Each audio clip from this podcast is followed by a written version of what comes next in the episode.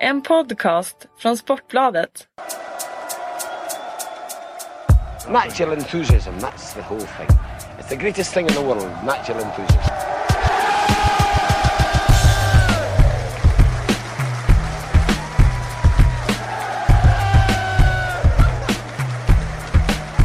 Hej och välkomna till eh, Premier League-podden med en eh, ny och kanske, jag vet inte om vi ska kalla det en B-betonad uppställning. Vi har gjort lite ändringar i alla fall. Eh, Patrik Syk, en röst som ni brukar höra i Premier League-podden, är hemmasjuk med feber så att ni får hålla till godo med min småländska stämma. Eh, Fredrik Jönsson heter jag. Jag har en väldigt rutinerad eh, tjomme med mig sittandes rakt över här, Kalle Karlsson. En röst som ni har hört många gånger. Stämmer. Allt bra med Kalle? Ja, tycker jag. Och sen har vi en debutant i Fredrik Falk. Ja, det stämmer det också. Mm. Eh, ska bli kul. Celebert sällskap, så det är bara att köra. En duktig mittback i in real life. En duktig mittback, det var fina ord. Jag skulle säga en begränsad mittback, men eh, visst, jag spelar mittback. Eh, vi ska köra lite eh, helgens matcher. Silly season ska vi fokusera mest på givetvis. Eh, då det fönstret stängde i måndags. Och så ska vi givetvis svara på en eh, del frågor. Vi kan väl eh, börja med helgens grejer. Jag måste väl säga att det som stack ut mest därifrån eh, för egen del när jag satt och tittade det var väl de nio målen som kom mellan Everton och Chelsea. Ja, det var ju en otroligt eh, sevärd match. Eh, om José Mourinho tyckte att det var lika roligt eh, och Roberto Martinez tyckte det, det, det vet jag inte riktigt. För tränarna brukar ju ofta vilja ha lite mer snåla och tillknäppta matcher och se ett försvarsspel som fungerar. Men eh, det var, för oss som tittade var det otroligt underhållande och just att det var spännande hela tiden. Att Everton kom ju rikt, aldrig riktigt ikapp men de eh, var ju där och hade kontakt egentligen hela matchen fram till ja, 5-3 målet. Då. Så det var, nej, det var riktigt kul att se. Mm. Mourinho gick ut efteråt och sa att det var säkert en fantastisk match som du var inne på för alla andra förutom han själv. Han var inte speciellt nöjd med den defensiva insatsen som Chelsea stod för. Nej precis, det är, man känner ju inte igen Chelsea på det sättet att de släpper in tre mål. Samtidigt så tror jag nog innerst inne att Mourinho kan se något positivt i det här. För att det, den kritiken som han har fått under de här åren som han har haft Chelsea, både förra sessionen och nu, är ju att de har varit för defensiva och att de eh, borde kunna spela mer eh, offensiv fotboll med det där materialet. Nu åker de ändå och gör sex mål på Goodison Park. Och det visar ju att eh, det är någonting som är på gång i Chelsea. Han har fått in spelare som Fabregas och han har fått in en Diego Costa nu som gör att de, de kan spela en, eh, en fotboll som de inte kunnat göra tidigare. Och nu har de dessutom då en Costa där framme som, som stoppar dit bollarna. Och det är ingen som kan påstå nu att Chelsea inte är eh, roliga att se på. Det var ingen direkt knall att eh, Chelsea slår Everton. Däremot en knall den här omgången var ju definitivt Citys torsk hemma mot, eh, mot Stoke. Ja, den såg man inte komma. Eh, det var ett City som var ganska blekt. De skapade väl en hel del, men det var väl främst Yahya Touré som hade bäst chanser. Men eh, Stoke försvarade sig jättebra. När de väl får bollen så eh, passar de runt den också. De kan ju behålla bollen inom laget. Mark Hughes har ju förändrat en hel del i Stokes sätt att spela också. Så att det, det tycker jag är kul att se att de också kan hålla i bollen när de är pressade. Och sen eh, Mam Dioufs mål talar, väl sig lite, talar lite för sig självt också. Det är fantastisk soloprestation. Och jag var ju faktiskt uppe och kollade lite på Mam när han spelade i Molde 2009 uppe i Norge när han slog igenom. Och det där målet han gjorde mot City var väl rätt snarlikt många av de mål han gjorde i tippeligan. Han är ju en verkligen kraftfull spelare som Ja det är typiskt Mam Diouf mål tycker jag. Det såg man direkt där. När han fick bollen och satte fart mot eh, Joe Hart i målet då, då kändes det direkt att det här blir riktigt farligt. Så att, äh, jättefin prestation. Det är väl det som avgör matchen och sen antar jag att Mark Hughes han mådde nog rätt bra där. Efter 90 minuter. Då får komma tillbaka till sin gamla hemmaarena och knäppa alla de fansen på näsan. Han var ju rätt ifrågasatt där. Så att, äh, jag förstår att väldigt skönt för han, väldigt skönt för Stoke och jag är superimponerad av Stoke. Försvaret fungerar ju väldigt bra i den här matchen med, med framförallt Ryan Shawcross. Och det kanske väcker frågan då hos många direkt där med, med Shawcross. Eh, det har ju saknats mittbackar på marknaden den här sommaren. Eh, har ju ganska många eh, haft den uppfattningen om. Och Åker han och gör en sån här match på, på Etihad mot City så kanske det är så att eh, det var en av de mittbackarna som storklubbarna hade kunnat kollat på. Mm. Det snackades till och med om att City var intresserade av Shawcross ett tag. De har, så att de kanske, nu har ju de bra duktiga mittbackar ändå då, men nej, han har imponerat och jag tycker nästan att det är en sån gubbe United skulle kunna plocka in i sitt mittförsvar. Det har ju funnits snack där också. Han har väl kopplats till United. Det är ju, i och för sig, det gör ju må, rätt många backar med tanke på de brittiska tidningarna. Men han har väl också kopplats ihop lite att han skulle kunna vara en lösning. Han är ju fostrad i United så Mm. det hade ju legat nära till hands att plocka tillbaka honom. Men Mm. Ja, nu blev det inte så. Det är nog Stoke väldigt nöjda med. Då han har ju varit deras bärande spelare där bak i, i flera år nu. Och plocka bort honom från Stoke så, så minskar ju deras chanser att hamna på över halvan rejält faktiskt. Vad säger du Falk som eh, följer City extra noggrant sådär? Eh, är din känsla att de även den här säsongen kommer gå på de här minorna mot de sämre lagen som de gjorde förra säsongen? Alltså man hade ju den känslan inför säsongen. Det, det, med tanke på den historiken som har varit. Sen åker de upp till Newcastle och gör en jättebra match därifrån. Och, och liksom man fick en känsla av att de kanske, inte, de kanske är stabilare och de kanske inte går på de här jätteminorna som de har gjort tidigare säsonger. Men nej, för svårt att säga i början av säsongen. Det är, eh, man ser ju mot, som mot Stoke där att de har, de har ju svårt med att få ihop vissa pusselbitar i spelet fortfarande. Nu testar de Agüero och Jovetic så det föll väl inte alls väl ut. Så att det finns fortfarande eh, en risk för det skulle jag, skulle jag säga i alla fall. Någonting som är fantastiskt eh, eh tycker jag, ni håller säkert med, det är ju att Mario Balotelli är tillbaka i, i Premier League. Eh, gjorde sin första match mot eh, Tottenham.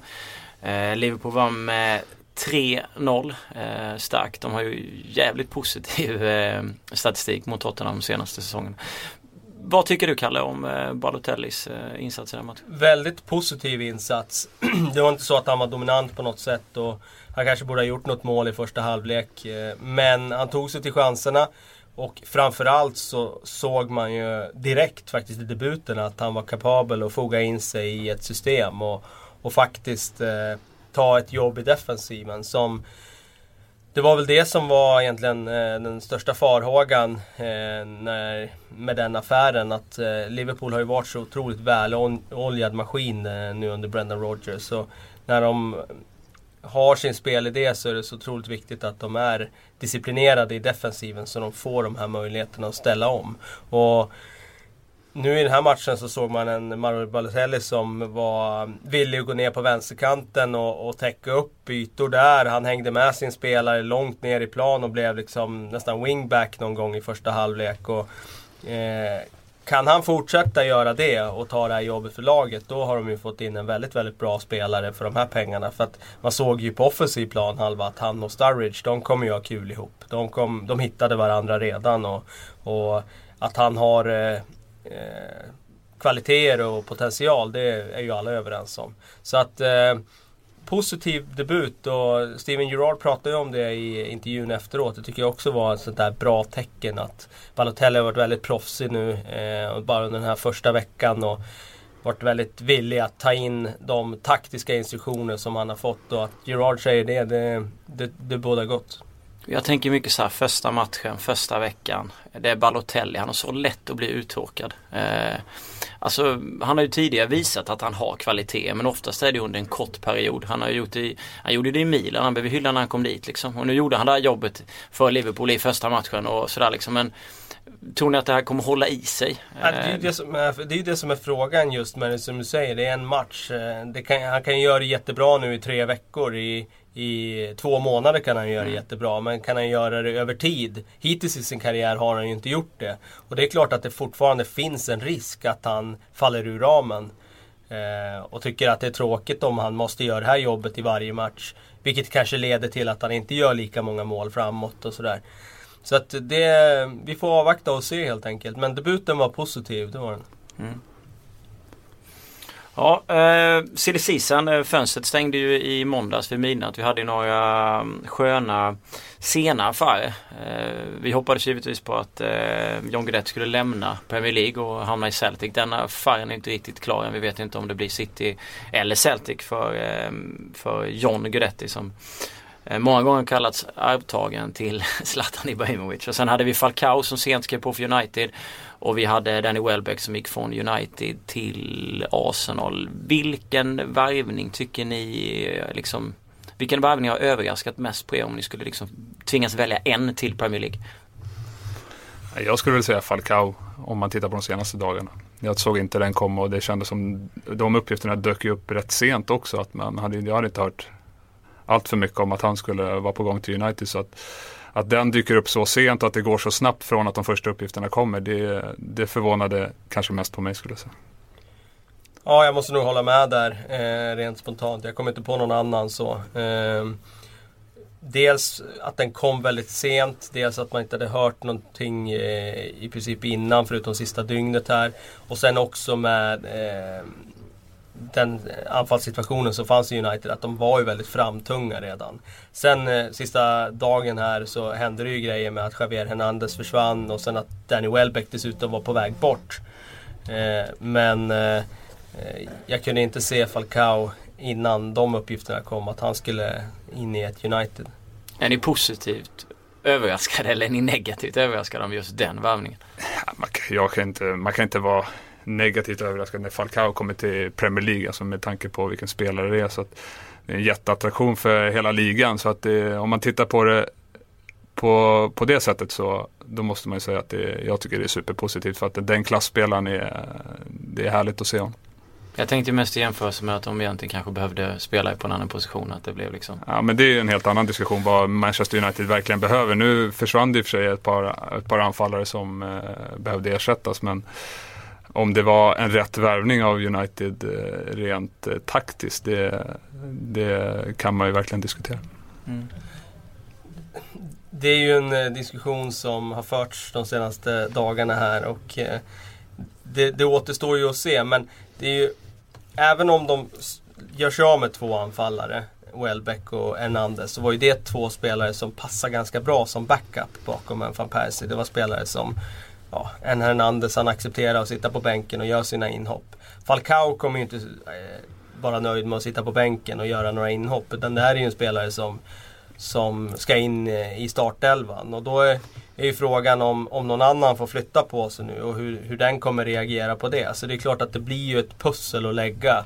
Och ska de ha in både van Persie och Falcao i startelvan och sen dessutom ha plats för Wayne Rooney då kanske inte han kommer att spela i, i sin rätta position. Och ska han spela i sin rätta position, ja då måste de tumma på något annat. Och då blir det väl tunnare på defensivt mittfält eller att de överger de här eh, ytterspelet som alltid har varit ett kännetecken för Manchester United i, under hela Premier League-eran. Så att de har ju värvat en spelare som är fullständigt briljant eh, i Falcao. Men det kommer ju att påverka andra områden. Och vi får ju se om Luis van Gaal kan, kan få eh, liksom, det här pusslet att stämma. Någon kommer ju att offras i det här och jag tror ju, min känsla är ju att det blir Juan Mata som eh, Visserligen är en eh, oerhört bra eh, offensiv mittfältare men som jag tycker inte passar in i Manchester Uniteds eh, bygge. Han eh, kräver att ha en väldigt central roll där han får vara spindeln i nätet. Och där han får en sån position på planen där andra täcker upp för honom i defensiven. För att han kommer inte att ta det defensiva jobbet. Och det var ju det José Mourinho mm. insåg och det var därför han hamnade på bänken i Chelsea. Och det är en helt un alltså, underbart eh, sevärd spelare att se på offensiv planhalva och framförallt på sista tredjedelen. Men smakar han mer än vad han kostar i ett Manchester United? Nej, eh, just nu gör han inte det tror jag. Så att, eh, jag tror att han kommer att få sätta sig på bänken till att börja med i alla fall. Sen kommer ju skador, och avstängningar och, och så göra att det alltid kommer finnas möjligheter att spela. Så det brukar lösa sig automatiskt sådana här liksom överflödets förbannelse. Liksom. Det brukar inte bli så så ofta utan det blir så under kanske en månads tid och sen blir det någon som tar en skada och sen eh, slipper van nästan ett problem i och med den skadan. Så att eh, men vi får se. Di Maria ska ju in i det där pusslet och han känns ju som den mest givna av alla spelare i laget faktiskt. För att han visade ju igår i Argentina att eh, det är en spelare som är på den absolut högsta nivån i, i, i världen faktiskt. Alltså det är en, han är där uppe bland de stora. Intressant. Di Maria, Falcao och Juan Mata kostar väl runt en 1,6 miljarder kronor ungefär. Någonstans där 1,5-1,6. Ja, Falcao är inte löst än. Nej men han kommer ju bli eh, totalt Med hans liksom. option då. Så, ja. Eh, väldigt mycket pengar. Men alltså vi går in på lite silly. Vi kan ju ta United när vi ändå, vi ändå snackar om dem. Liksom. Det har ju försvunnit Rio Ferdinand, Ryan Giggs, Vidic, Evra Anani, Zaha, Kagawa. Chicarito har lånats ut, Welbeck såldes till Arsenal. Tom Cleverley försvann på lån till Aston Villa. Sen har man fyllt på med Herrera, Luke Shaw, Rojo, Di Maria, eh, Blind, Falcao. Eh, alltså det har ju, ja ett par gubbar till liksom. Men alltså, det var betoningen på en del kända namn. Så det har varit en väldig ruljans i eh, United. Ja, det var ju väntat också ja. efter den eh, katastrofsäsongen de gjorde i fjol. Att, eh, att de behövde storstäda. Det enda egentligen problemet jag ser av man tittar på in ut där. Det är ju att det försvinner mittbackar som har en enorm rutin och som har varit stommen i det här laget mm. under hela den här framgångseran. Och Rio Ferdinand och Vidic var inte samma spelare i fjol. Men de visste i ett tidigt skede att de skulle försvinna och det var väldigt viktigt att få in en försvarschef där bak. Och jag upplever att de inte har fått det ännu. De har inte fått in den där första mittbacken som kan kliva in och styra upp den där backlinjen. Det hade behövts en Benatia, det hade behövts en, en Hummels, det hade behövts en spelare av den digniteten för att göra det. Eh, och det är det som är liksom, det stora frågetecknet nu kring United. Offensiven ser, eh, ja, den ser eh, otroligt vass ut men kommer den här eh, offensiven kunna täcka över de bristerna som finns bakåt? Det är ju eh, den frågan som alla ställer sig. På det hela taget så har de ju Glazers har ju visat att, att, att det finns pengar, och att de är beredda att satsa sig ur krisen. Så att det, man kan inte peka fingret åt det hållet. Det som man kan ställa sig frågan det är ju om om de har negligerat de defensiva behoven och lagt pengarna där framme. Alltså att de blivit ännu mer framtunga. Det kändes lite som att Sir Alex Ferguson försökte hitta eh, innan han försvann och David Moyes lyckades ju inte alls fylla just den defensiven du pratar om och sen så alla gått den här sommaren och väntat på att van Schaal skulle göra det men det kom inte riktigt där heller. Eh. Nej, alltså jag är helt övertygad om att de ryckte i Mats Hummels men eh, mm. de fick nej från Dortmund. Men det, man kan också ställa sig frågan, de har ju varit, uppenbarligen varit beredda att betala överpriser för vissa ja. spelare. Men var de beredda att betala överpris för mittback? Om de hade lagt ett sjukt bud på, på Mats Hummels, eh, då kanske de hade fått honom. Det vet vi inte men Liknande det PSG betalade för Louis kanske. Ja så, men ja. precis. Alltså hade de lagt ett bud som, som Dortmund inte kunde säga nej till. Då hade de kanske fått loss en sån spelare. Jag tror att det hade gjort en enorm skillnad för United. Att få in den där försvarsgeneralen som hade blivit den där spelaren man kunde luta sig mot där bak. För att en spelare som Phil Jones eller Smalling de var ju ofta väldigt bra när de spelade bredvid Nemanja Vidic. Mm. Men eh, spelar de bredvid Johnny Evans, då är det ja. svårare. Och det är väl det som är eh, alltså, problemet för United. Att Rojo är, är inte den försvarsgeneralen. Eh, jag skulle tro att han på samma sätt kan vara väldigt bra bredvid en annan bra mittback. Eh, rutinerad mittback. Men eh, han har inte visat mig någonting hittills som gör att jag tror att han kommer in och, och blir den där liksom, bärande spelaren. Eh, däremot kommer han säkert vara helt okej. Okay. Betyg på uh, Uniteds silly season-cirkus? Ah, vad ska man säga? Jag säger väl eh, det blir inte mer än 3 plus alltså för att den här mittbacken som jag anser och många med mig måste in finns ju inte där. Nej. Det är ett enda stort frågetecken vem som ska bära, bära försvarslinjen. Och uh, får man inte in en sån gubbe då blir det inte mer än 3 plus i min värld. Nej, jag håller med dig. Jag satte 3 plus på dem uh, nu när jag gjorde min genomgång. Och man får också väga in att de har ju lagt enorma pengar. Ja. Alltså, de, de, de, har lagt mer pengar än vad någon klubb någonsin har gjort en sommar i princip. Och de, eh, ja det var Real Madrid den där sommaren när de värvade Kaká och alla där. Ronaldo och så. Men eh, de har lagt sådana pengar och ändå finns det hål i truppen då kan man inte vara, då Nej, kan det inte vara högre betyg. Nej det är helt sanslöst. Det var ju någon statistik där på när de plockade fram de managers som har lagt mest pengar mellan 2004 och 2014. Där toppade ju Mourinho med 8,1 miljarder eller vad det var. Louis van Gaal låg på 2,2. Det känns ju som att det var det är allt han har lagt under sin period i United nästan sedan han kom dit. Det är det ju inte riktigt men det känns ungefär och ändå har de inte hittat den här spelaren som alla liksom har gapat efter. Men hur, hur skulle ni vilja se United spela nu när ni liksom nu finns ju spelarna där. Nu är fönstret stängt liksom. Nu... Ja, alltså Fachal har ju valt att spela med fembackslinje eller trebackslinje för att han upplever att det är lättare att försvara sig med, på det sättet. Det som är problemet är ju att när han har dåligt med mittbackar så, så innebär det att ytterligare en av de här eh, svagare korten i den här truppen får spela från start. Eh, så att jag tror nog att eh, bästa nu när han har den här superoffensiven är att gå tillbaka till en fyrbackslinje som de känner sig trygga med. Eller ha, i alla fall tidigare har känt, känt sig trygga med. Och sen satsa på att eh, få en fyrbackslinje att fungera och sen eh, göra fler mål än motståndare. Lite som Liverpool i fjol. De, de gjorde fler mål än motståndare även om defensiven hade sina brister så lyckades de vinna matchen ändå för att eh, de visste att de alltid kunde göra mål framåt.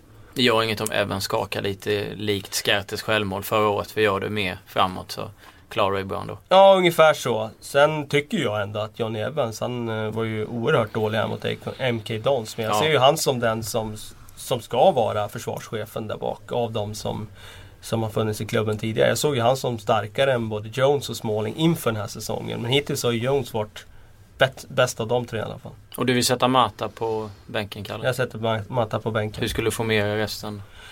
Eh, jag tror att vi skulle få med det med Blind och Herrera på defensivt mitt. Eh, ja, eller, eller ja. ja, men vi säger det då. Och sen eh, skulle jag ha Rooney centralt på mitten. Jag skulle ha Di Maria på en kant. Eh, han spelade till höger för Argentina igår och var oerhört bra. Eh, jag skulle ha Janusaj, Valencia eller van Persie på den andra yttern. Och jag skulle ha Falcao där framme.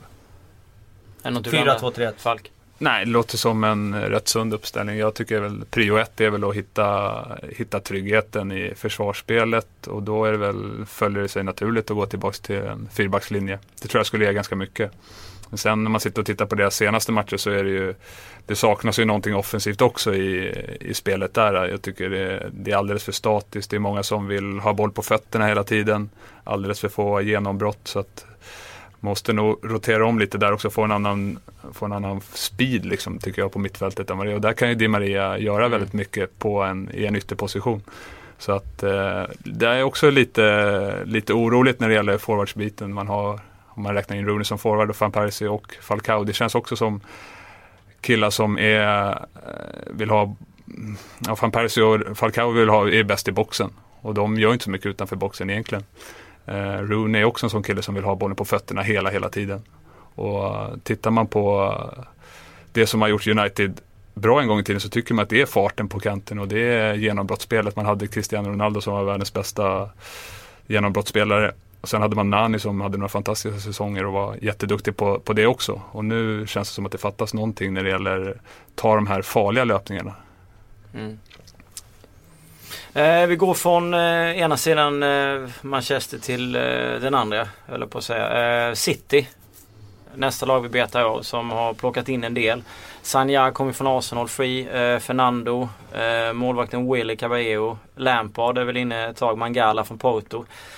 Och så har de ju lånat ut eh, bland annat Richards Nigedo. Eh, skickat iväg Rodwell och Barry och Lescott och så vidare. Liksom. Eh. Bra sommar för City tycker jag. De hade inte så stora behov. Mer att liksom göra små justeringar på den där truppen. Och de får in den där mittbacksförstärkningen i Mangala som de behövde.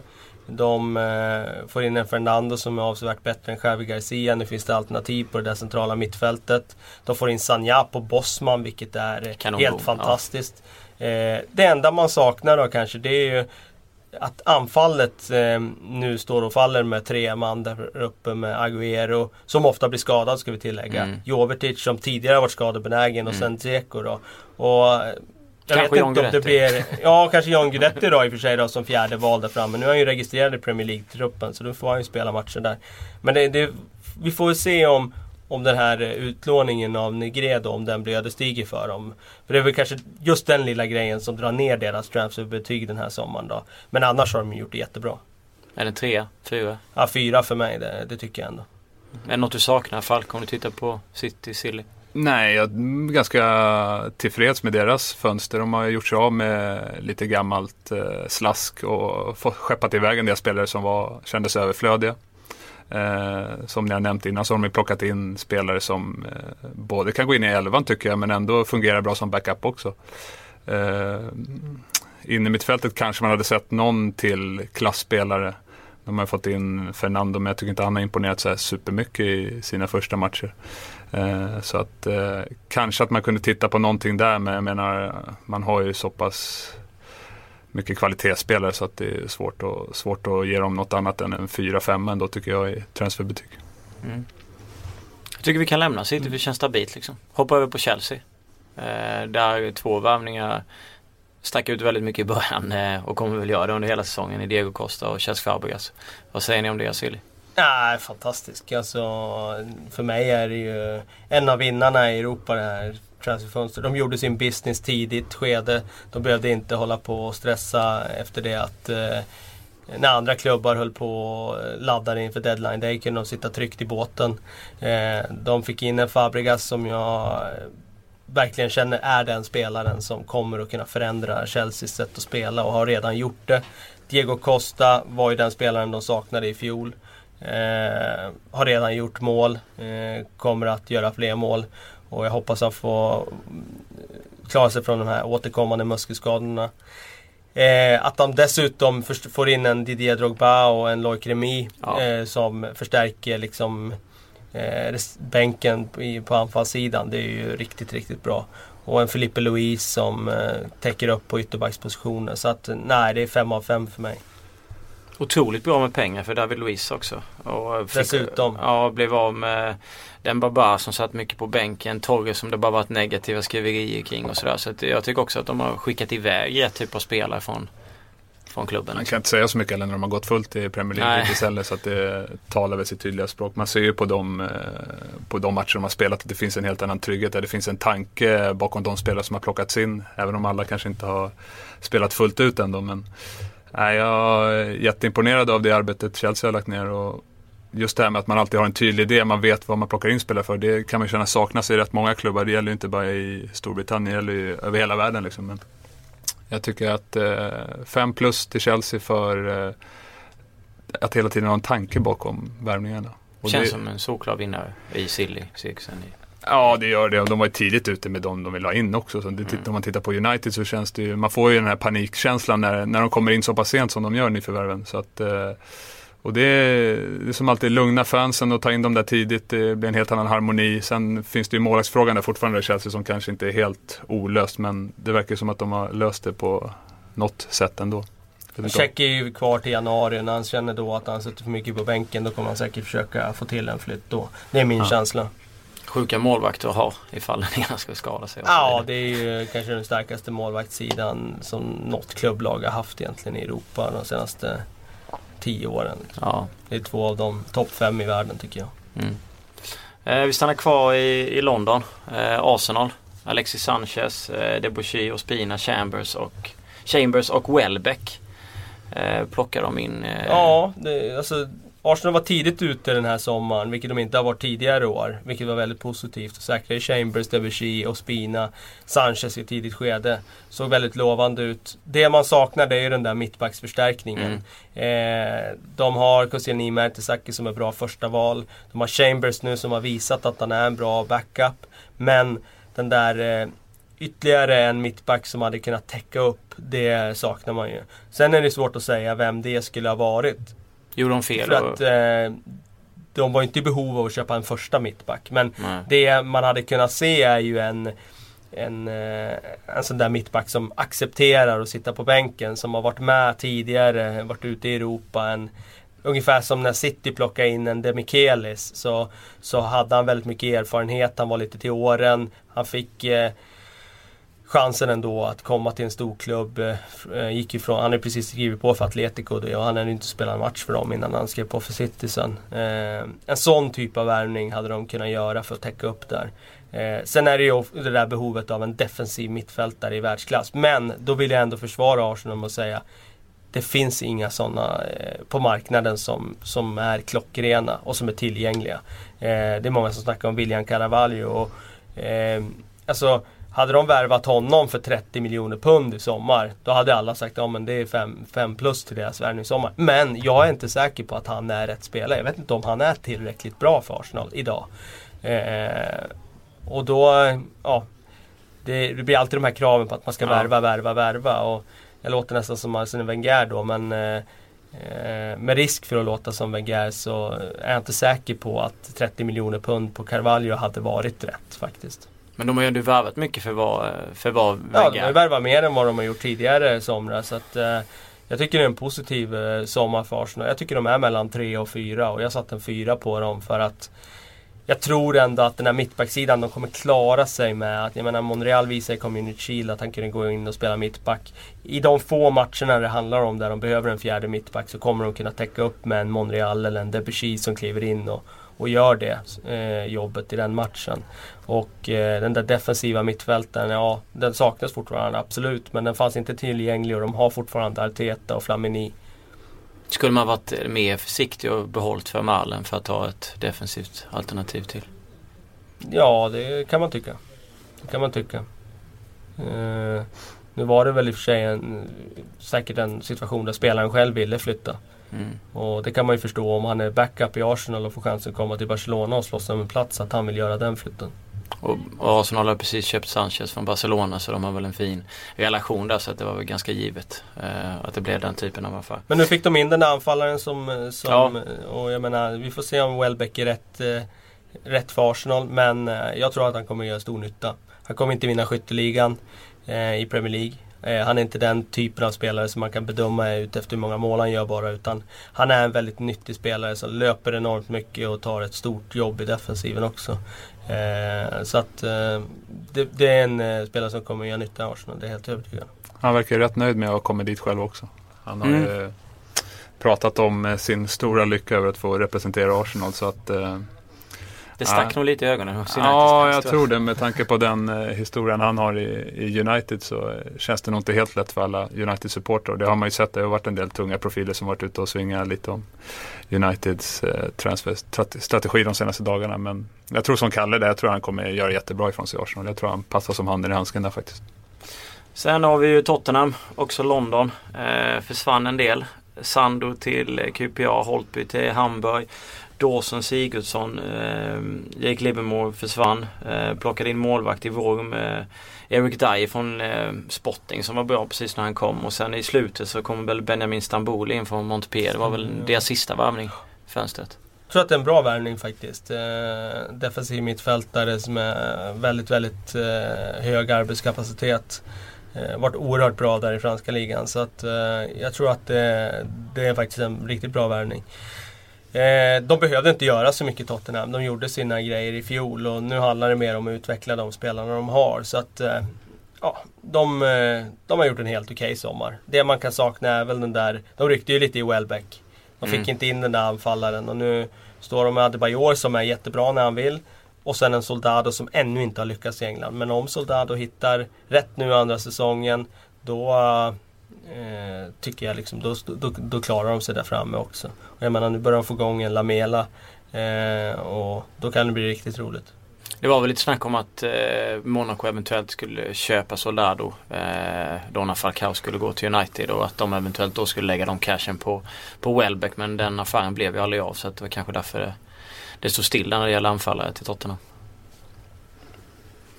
Ja, eh, vi har kvar Liverpool givetvis eh, som sålde en ganska tung pjäs eh, till Barcelona i sommar i Luis Suarez och sen har de ju fyllt på en del bland annat då som vi snackade innan i programmet om eh, Balotelli och sen har Ricky Lambert, Lallana kommit in, Emre Can, Markovic, Lovren och Rigi som utlånad, Moreno. Eh, en hel del folk. Mankio. Ja, Eh, ja, alltså de har ju de har ju gjort det Det som kändes som en vettig lösning istället för att gå all in på en spelare. För den spelaren hade de nog inte fått loss ändå. Eh, då gjorde de det enda eh, alternativet att försöka stärka upp truppen på så många positioner som möjligt. Och de har fått in en mängd spelare som eh, kommer att förstärka dem. Eh, ytterbackarna Mankio och Moreno har redan visat sig att det är ett lyft mot förra säsongen. Eh, de har fått in Lovren där bak som i och för sig har startat ganska skakigt. Men jag tror att han kan växa in i det efterhand. Eh, de har fått in eh, spelare i offensiven som eh, ger avsevärt fler alternativ och dimensioner än vad de hade i fjol. När de verkligen stod och föll med Suarez och Sturridge. Ehm, så att eh, det ser intressant ut för Liverpool och Balotelli kan han bara hitta rätt så, så ser det väldigt, väldigt bra ut. Sen eh, återstår det att se om de får loss Victor Valdez också. han är klubblös, kontraktslös, får flytta utanför fönstret. Så att det är nog inte omöjligt att, att han signar med Liverpool. Eh, vilket ryktena sa här på deadline day att han skulle göra inom kort här. Och då får de ju in en riktigt bra konkurrent ja. till eh, Mignolet också. Jag är lite förvånad över att Agger i och för sig uh, har hjärta i, i Liverpool och, och Bömby men att han just går tillbaks till, uh, till Danmark. Nej, jag vet inte om jag har så svårt att säga den egentligen. Den, uh... Jag tror han skulle vara kvar ute i Europa någonstans och inte... Ja, men uh, klubbhjärtat kan vara ganska stort ibland. Sen finns det ju många som hävdar att det inte har någonting med klubbrätt alls att göra kanske. Men att det mm. var någonting annat. Hade han fått bra erbjudanden så hade han väl tagit dem, antar jag, i en annan europeisk klubb. Men det är ändå häftigt att han går tillbaks där och, mm. och han har ändå ett par bra år kvar i kroppen. Absolut, så att jag tycker det är en häftig värvning men eh, jag vet inte om man ska överdriva det. Det känns som det blir lite överdrivet där med klubbhjärta ändå på något sätt. Han får ju bra pröjs där och ja, jag vet inte. Känns lite tveksamt ändå. Svårt att säga hur attraktiv han var på marknaden. Kommer ihåg för något år sedan var ju stekhet och man trodde Ja, hans stjärna har ju dalat ganska ja. kraftigt det får man ju säga. Alltså förut var det snack om Barcelona och sådär. Och nu vet jag inte om det var så många klubbar som egentligen var intresserade av Det är klart att han hade kunnat stanna ute i Europa om han hade velat det. Men frågan är på vilken nivå det hade blivit då. Hade det blivit ett lag på under halvan i La Liga då i så fall? Ja, det kände, känslan var nästan det till slut. Så att, eh, och då har han mycket mer att vinna på att gå till Bröndby egentligen. Ja, absolut. Så att, mm. eh, Everton. Eh, sista laget som vi betar av topp 7. Gareth Barry, Lukaku. Eh, helt klara för klubben. Eh, Eto'o plockades in. Eh, också skön värvning tycker jag. Besic eh, hade ingen rolig debut mot Nej, eh, Chelsea med den här klacken men Nej. också ny från eh, Ferencvaros. Ja. ja. men alltså bara den värvningen de gör med Lukaku är ju en barriärbrytande värvning mm, för Evertons del. De har varit den här klubben som har utmanat i toppen men gjort det utan pengar. Och nu så dubblar de sitt transferrekord och, och lossar en spelare som väldigt många klubbar i Europa skulle vilja ha. Och att lilla Everton ändå lyckas med ro i land den värvningen, det är ju oerhört kul. Och det gör ju att man tror att de kan ha chansen nu att etablera sig och bygga någonting. För nu har de spelare som Barkley som har förlängt kontraktet och, och Stones som har förlängt kontraktet och, och en Lukaku som fortfarande är ung och utvecklingsbar. Kan de få behålla sådana spelare nu och bygga på sikt så kan det bli jättebra. Eh, så att en riktigt, riktigt bra värvningssommar för Evertons del. Nu har de ju släppt in en massa mål dock i inledningen av den här mm. säsongen och då kan man ju undra om mittbacksidan där, där Distan och Jagielka fortfarande första val eller har varit i inledningen av den här säsongen och Stones har suttit på bänken. Om Stones ska in i det där eh, i den där elvan nu och om det kanske skulle ha behövts en till mittback där. Eh, att Distan ska fasas ut därifrån för han börjar bli lite till åren. Jag vet inte. Men eh, bra värvningssommar i alla fall för Evertons del. Jag vill lägga till där i Evertons försvarsspel att Howard har ju sett ganska skakig ut också i, i kassen. Så jag vet inte om han eh, börjar dala lite och han också. Så att det kanske finns lite att göra i de bakre linjerna. Mm. Eh, vi har pratat igenom, gått igenom topp eh, sju. Vi har snackat lite om överraskning Falcao. Eh, jag tänker, är det någonting ni reagerade under Silly som ni inte riktigt förstod? Alltså så här, inte just så här positivt som Falcao är ändå en fantastisk fotbollsspelare men någonting som ni inte riktigt liksom vad ska de med den här killen till och så vidare liksom. Alltså, en, Då menar du inte deadline day utan Nej, under, under först, en riktigt dålig värvning som ni, alltså, ni inte riktigt förstod som också kostar en del pengar. Någonting sånt som... Det, Joe Cole var ju en Bosnien-värvning till Aston Villa och Eh, det är en sån där värvning som eh, jag eh, ställer mig tveksam till. Han kommer säkert göra någon match där han är jättebra och gör ett par, par assist som det var i West Ham. Men det var ganska länge sedan som Joe Cole gjorde avtryck över tid och jag tror inte att han kommer göra det i Aston Villa heller. Och det är klart att han kostar en del i lön att ha i truppen också så att det, det är väl en sån värvning som jag ställer mig frågan till. Är det någon klubb annars som du tycker borde ha gjort mer saker under, Eh, under fönstret? Utanför topp 7 då? Burnley tycker jag väl eh, är en sån klubb som i och för sig så finns det någonting eh, hälsosamt i att de inte spenderar alla de här pengarna de får i och med uppflyttningen till Premier League. Men jag tror att de var tvungna att göra mer för att ha bra chanser att stanna kvar. De fick in en Luka Juktevic där men jag tror inte det räcker. Utan de har lagt eh, lönepengar på Premier League-spelare som free transfer som Steven Reed och Matty Taylor. Och jag tror tyvärr inte att det är rätt väg att gå att värva de här avdankade Premier League-spelarna på, på Bosman.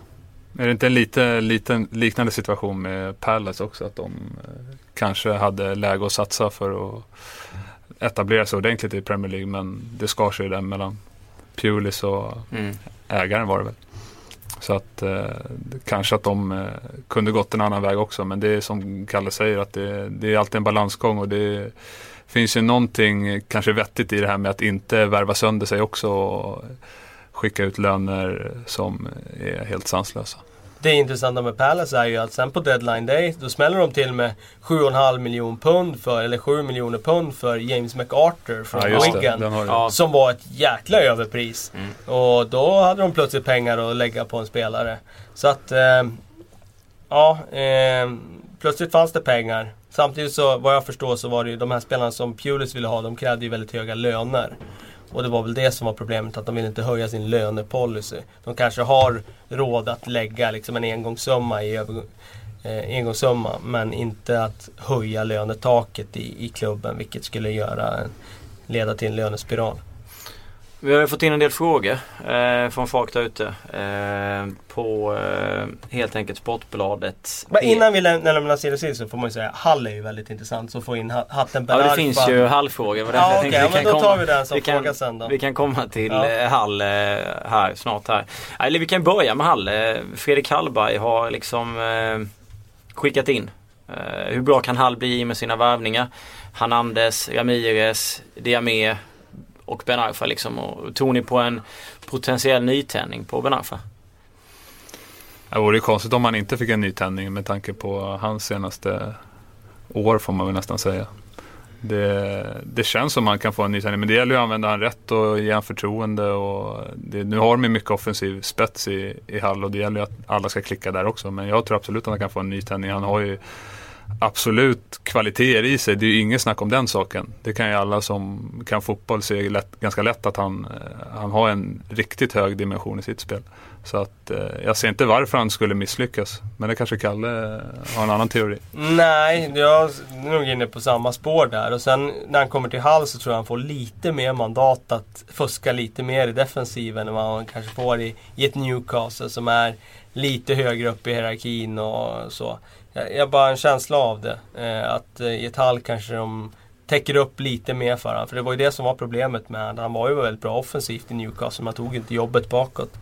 Eh, och i Hall kanske det är så att han gör så mycket offensivt så han får mandat att, att ändå fuska lite grann i offensiven. Eller i defensiven, förlåt. Eh, men för hans del nu så handlar det om att bli fit for fight. Eh, bli fit. Eh, han eh, var ju ganska otränad när han kom tillbaka efter sommaren i Newcastle. Så att han har ju lite arbete att göra där. Eh, för egen del. Och sen eh, ska det in några andra spelare där i pusslet också med Diame och Gaston Ramirez. Det blir väldigt intressant att se hur han formerar det där, mm. där framme nu. För att nu fick han väldigt, väldigt många bra och intressanta spelare att latcha med där. Steve Bruce. Och han har ju spelat med trebackslinje, fembackslinje tidigare. Får se om han behåller den nu, även nu när han ska in så många offensiva spelare. Det är nästan den klubben som har stuckit ut mest, alltså oväntat under Silly och ja, verkligen spänt det är det musklerna. Faktiskt. Eh, det är en riktigt bra värvning i sommar för Halls ja. Det är det ju. De ska ju komma ihåg att de värvade Robert Snodgrass tidigare. Ja. Så han blev ju skadad. Väldigt, mm. väldigt tråkigt. Missar ju, blir borta i länge tyvärr då, på grund av en mm. knäskada. Så att de har ju gjort eh, riktigt, riktigt eh, roliga värvningar. Hernandez från Palermo var ju deras rekordvärvning. Jag kommer inte ihåg exakt hur mycket pengar det var men det var väl en dyraste värvning de hade gjort. Och det var väl också på deadline 10 tror jag. Ja, som det kom. Men Ben Arfa han var ju, precis som du var inne på, ju lite småtjock när han kom. Eh, och som jag förstod det så Alltså det ska ha varit någon incident förra säsongen. Att han kan ha uttalat sig lite väl hårt i något omklädningsrum. Eh, när Pardy ville att spelarna skulle snacka och sen efter det så har han ju inte varit välkommen. Fansen ville ju gärna att han skulle vara kvar. Sen så, ja, han sa nej till Besiktas, sa nej till Birmingham och sen blev det, sen blev det ju Hall. Eh, en spelare som Newcastle-fansen tycker är väldigt tråkigt att bli av med. Eh, som man förstår överallt. Men han kommer väl bara på lån så att... Ja men hans kontrakt går ju eh, ut sen och han har inget liksom Ah, okej. kalla tillbaka klausul eller något sånt där. Så han kan liksom, även om Pardon skulle få sparken under säsongen så kan de inte plocka tillbaka han under den säsongen som, som går liksom. Eh, lite frågor. Eh, Patrik har mejlat in. Han har två frågor. Han snackar om Liverpool värva Valdes. Jag antar att vi eh, tror att det blir så eller? Eller du ja, i jag alla tror inte det är omöjligt att det blir så. Mm. Eh, och sen vilka vi anser har varit bäst när det gäller vänsterbacken kort långsiktigt. Luke Shaw United, Luis Chelsea, Dav- Davis Spurs eller Moreno Liverpool. Ja, det jag såg av Shaw i fjol så, så känns han som den mest lovande av dem. Eh, nu har ju han fått lite kritik av van- Gaal här att han inte var tillräckligt bra tränad och sådär. Så att det finns ju kanske ett frågetecken kring honom nu då i United. Men jag tror att det kommer bli en riktigt, riktigt bra vänsterback under lång tid. Så att jag, säger, jag säger Shaw där. Han kostar å andra sidan avsevärt mer än de andra där också. Måns Johansson undrar vilken ung spelare tror ni kommer få sitt genombrott den här säsongen? Ja, det beror på vad man menar med ung spelare men... Eh, ja, jag har svårt att komma på något sådär på rak arm. Kalle, har du någon? Ehm, det beror på vad man menar med Dusan Tadic, som du sa. Dusan Tadic eh, i Southampton har ju börjat den här säsongen väldigt, väldigt bra. Eh, han har ju fått lite av ett genombrott bara under de här tre första omgångarna tycker jag. Jag tror att han kan fortsätta vara väldigt bra. Jag tror att den... Eh, eh, eh, eh, eh, Apropå, apropå Southampton måste jag bara säga Ward Prowse också. Ja, precis. Eh, han ser ju riktigt vass ut. Grym fot. Så Rolando där, Arons, där, där kan det nog finnas något. Newcastle. Rolando Arons är en spelare som också är väldigt, väldigt intressant. Ja, han skulle man kunna säga faktiskt. Han... Eh, 18-19 är han väl i år. 18 år. Ja, Han fyller, han är 95 tror jag. Mm. Mangala känns som han har bra förutsättningar om han får speltid. Och, Arons gjorde ju en väldigt bra match i helgen. Det känns som Just att det, han ja. måste vara aktuell för start snart. Så att, eh, ja, Rolando Arons. Eh, Måns har en fråga till. Vi kör. Vem tar över kaptensbindeln i Chelsea när Terry slutar Louise såld? det är Gary Cahill. Tror jag. Ja, det, är Jag tror han fick dra på sig binden igår också i Englands landskamp mot Norge. När Rooney klev av. Jag har för mig att jag såg en sån bild i alla fall. kan stämma. Känns som ett givet val, tycker jag. Eh, Tobias Andersson undrar varför Wenger spelar Özil på en kant. Ja, det är, eh, det är en bra fråga. Befogad Eh, fråga. Det är en befogad fråga. Men det är ju så att både Casola och Özil är ju bäst centralt. Och då är det... Stoppar de ut Casola på kanten så blir han isolerad. Eh, och stoppar de in eh, ut Özil på kanten så blir han eh, isolerad. Men man har sett matcher där Özil har utgått från kanten. I alla fall i Real Madrid där han gjort det rätt bra från kanten. Så jag tror att Wenger kanske har någon sån här förhoppning om att eh, han kan få ut väldigt mycket av båda spelarna genom att göra så. Men det är klart, jag tycker att han eh, begränsar Özil genom att spela han där ute. Han anser väl själv att han är en av världens bästa playmakers. Özil också i den här nummer 10-rollen. Mm. Eh, lite nyfiken på vad Kalle Karlsson tycker om det. Ja, han är ju en av de bästa playmakers om vi bara pratar playmakers. Men eh, han kostar ju laget ibland med att han eh, ser lite loj ut och inte tar jobbet alla gånger. Han är lite sån här varannan dag spelare. Han är otroligt bra ibland. Men eh, ibland är han eh, ganska loj. Så att eh, jag skulle nog säga att han är Eh, om vi bara pratar liksom hans playmaker-egenskaper så är de bland de bästa i världen, absolut. Men kanske finns eh, ett par tior som jag skulle välja för honom. Men vad beror det på att han är så loj? Är det skallen som det är fel på eller är det att han... eh, Jag tror att han är sån bara. Eh, han kommer alltid vara lite laid back och det ser nog också li- kanske lite mer ut än vad det egentligen är. Eh, när det handlar om löpmeter sådär så, så har han ganska många löpmeter trots att han kan se liksom lite så trött och loj ut i en match så har han fler löpmeter än vad man tror. Så att eh, jag tror att han bara är sån. Det är hans personlighet helt enkelt. Och det, det, det är väldigt svårt att jobba bort en spelare. En eh, Arsenal-fråga till från Ludvig. Eh, kommer Welbeck vara första valet? Theo kommer tillbaka. Det blir ju en ren gissning men eh, det beror ju helt och hållet på hur han presterar fram tills dess. Men eh, Jag tror att han eh, och Giroud kommer att vara jämbördiga ungefär när eh, Giroud kommer tillbaka. Eh, Men han kommer vara första valet fram till att Giroud kommer tillbaka. Ja, det, det kommer Ja. han vara. Det, det tror jag definitivt. Eh, Hampus, varför tog, undrar varför tror ni att Borini stannade i Liverpool? Han men, eller Hampus menar att han kommer knappast få speltid. Han eh, önskar väl innerst inne att det ska bli som för Jordan Henderson som Brendan Rodgers ville skicka iväg till Fulham men som valde att stanna kvar och kämpa om sin plats och sen fick en enorm utväxling av det. Eh, han tycker väl i sin... Eh, för sig själv tycker han att han är tillräckligt bra för att vara en stor klubb. Han trivs väldigt bra i Liverpool. Han vet att Brendan Rodgers eh, har tränat honom tidigare i Chelseas juniorlag och i Swansea. Och, eh, han har förtroende för honom så som spelare. Sen finns det andra spelare idag som är före i kön till startelvan. Men jag tror att han tänker att chansen kommer komma och då tänker han ta den. Det känns som han stannar lite i brist på alternativ också. Han borde väl ha sonderat marknaden också på andra, andra klubbar om man kan bli utlånad eller någonting. Men uppenbarligen så vill han väl själv stanna kvar i, i Liverpool. Dels av de skäl som Kalle nämner och dels kanske eh, kan finnas något löneskäl där också. Han inblandat. krävde ju väldigt hög lön. Det var ju, såg ut att bli 16 miljoner ut för eh, Balotelli och 13 miljoner in. Alltså pund då för Borini vilket skulle vara fantastiskt för Liverpool. Men sen röker den affären på Han Just. 90 000 pund i veckan. ja, jag. lönekraven från, eh, från honom. Så att. Eh, Hall snackade vi om innan. Jonathan undrar om de skulle kunna, komma att kunna konkurrera om en eh, Europa League-plats inom två år. Med tanke på den här satsningen som de har gjort. Nej, det tror jag inte faktiskt. Eh, man ska komma ihåg att både Hatem Ben Arfa och Gaston Ramirez är ju på lån. Så att eh, det är inte någon garanti att de kommer bli kvar i, i Hull City. Så att eh, jag tror att det är ett kliv upp eh, dit ändå. Det är klart att de kan göra en bra säsong den här året och sluta liksom på övre halvan. Men eh, det är inte automatiskt Europa League-plats för det. Nej. Eh, Tobias undrar vad ni tycker om Aston Villa start. Han tycker att det har gått lite obemärkt förbi. Nej, det har väl sett eh, bra ut får man säga.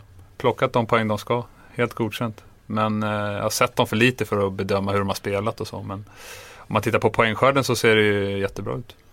De har ju haft ganska tacksamt schema också. De har ju inte mött något av de tilltänkta topplagen så. Så att... Eh, eh, stark start definitivt men eh, jag avvaktar nog lite med att bedöma Villa tills de har fått lite hårdare test här. En annan svår fråga. Alfred Persson undrar om Big Sam kommer få kicken av West Ham.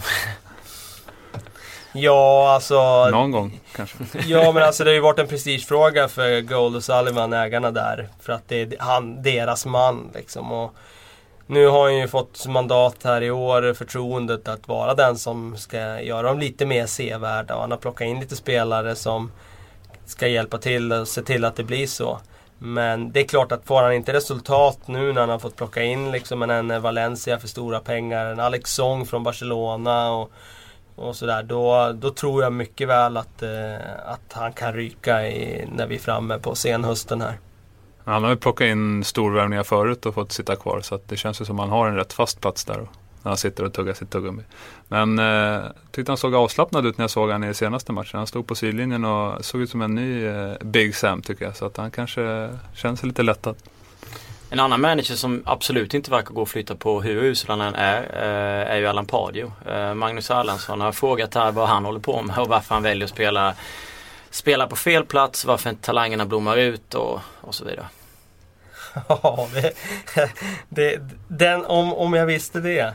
Nej, jag, jag, jag har inget svar på det faktiskt. Men det är ganska uppenbart att eh, de som står på läktaren på St. James' Park har en annan syn på hur laget bör skötas. Och det har ju med alltså hur startelvan ser ut och vilka byten som görs och sådär. Det har ju verkligen varit en eh, ett eh, misstroende mot Pardews sätt att sköta laget under de senaste ett och ett halvt åren verkligen. Och nu skickar han Ben Arfa som är en favorit bland fansen. Ja, och det är ju också sånt där eh, Eh, sett till vad Ben Arfa har presterat och hur eh, proffsig han har varit nu när det handlar om att vara fit for fight när säsongen startar så är inte det så konstigt. Men som fansen ser det är det ju Pardew som har misslyckats med att få ut och maximera den här potentialen som eh, definitivt finns i Ben Arfa.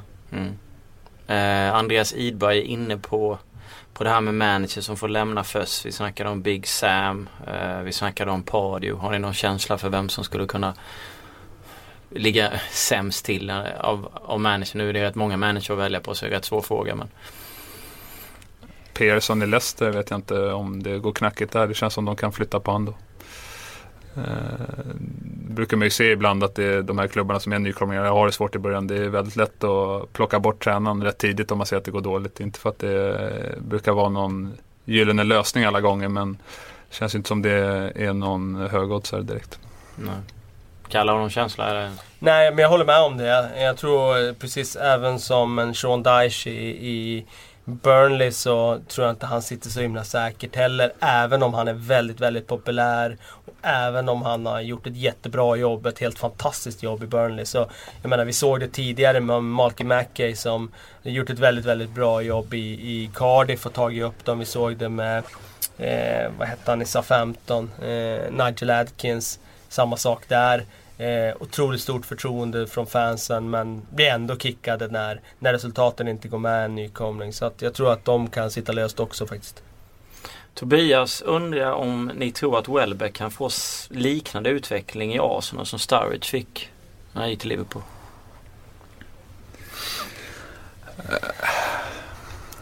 Ja, varför, varför skulle han inte kunna få det? Det, det tycker, jag, det tycker jag verkar fullt rimligt att han får. Alltså med kontinuerlig speltid och förtroende och hitta sin plats. Och visst, han kan ju utvecklas flera steg från där han är idag. Jag tror inte att han kommer göra lika många mål som Sturridge. Han kommer inte ha samma målsnitt på det sättet. Men jag tror att han kommer göra väldigt stor nytta för Arsenal. Om man får likadant, alltså precis lika stor utveckling som Sturridge, det låter jag vara osagt. Det, det håller jag lite som tveksamt. Men eh, jag tror att, eh, att de kommer få stor nytta av honom i alla fall. Det kommer att anses vara en helt okej okay och bra värvning. Vi ska snart eh, runda av med Petter Rodén. Eh, Undrar, hur underskattade tycker ni Nathan Dye och Wayne Routledge är egentligen? Ja, de är, de är underskattade. Eh, vi pratar inte så mycket Swansea och när vi pratar Swansea så hamnar vi ofta på en Johnny Shelby som Patrik Syk eh, gillar här i podden. och det blir ofta snack om Ashley Will, Will, Williams. Och, eller Bonny eller... eller Bonny eller någon sån. Men Nathan Dyer är en oerhört bra ytter han har varit fantastisk i inledningen av den här säsongen.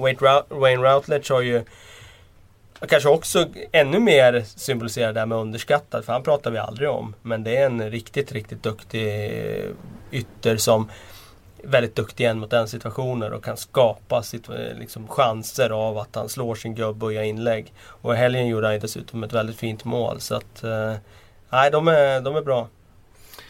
Vi avrundar med sommarens absolut eh, typ största snackis, Manchester United. Eh, Patrik undrar, är Uniteds backlinje som det ser ut nu tillräckligt bra för att ja, knipa en C-plats? Rakt svar tycker jag är nej. Nej, jag, den, nej, den är inte tillräckligt bra för det. Eh, frågan är då om offensiven är så bra så att den kan täcka över de här bristerna. Och Personligen tror jag inte det. Eh, men eh, vi får se hur bra den här offensiven blir nu med Di Maria och Falcao och de här kanonerna som har kommit in här de sista veckorna.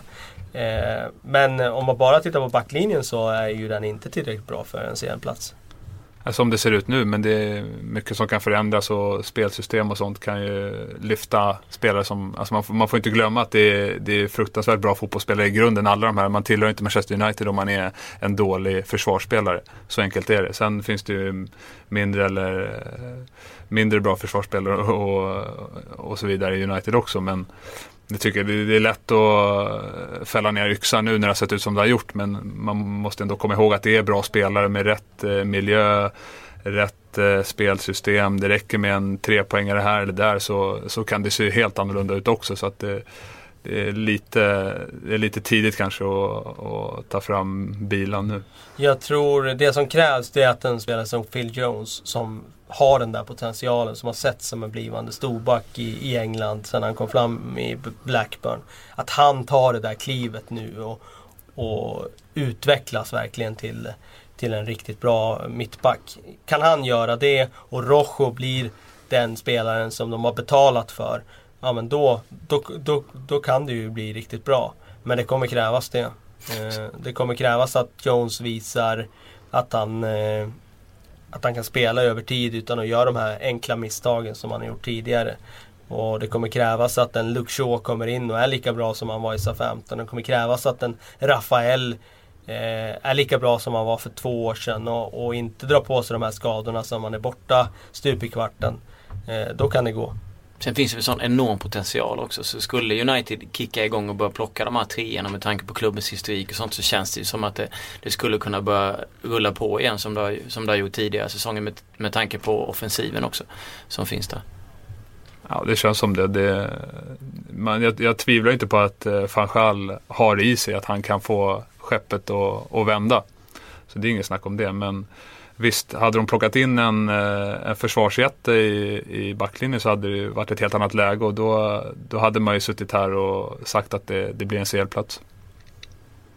Tackar för idag. Kalle Karlsson, Fredrik Falk, debutant i PL-podden. Eh, tackar lyssnarna för att ni hör av er och sitter här och njuter av det här snacket. Eh, på återseende, ha det så gött.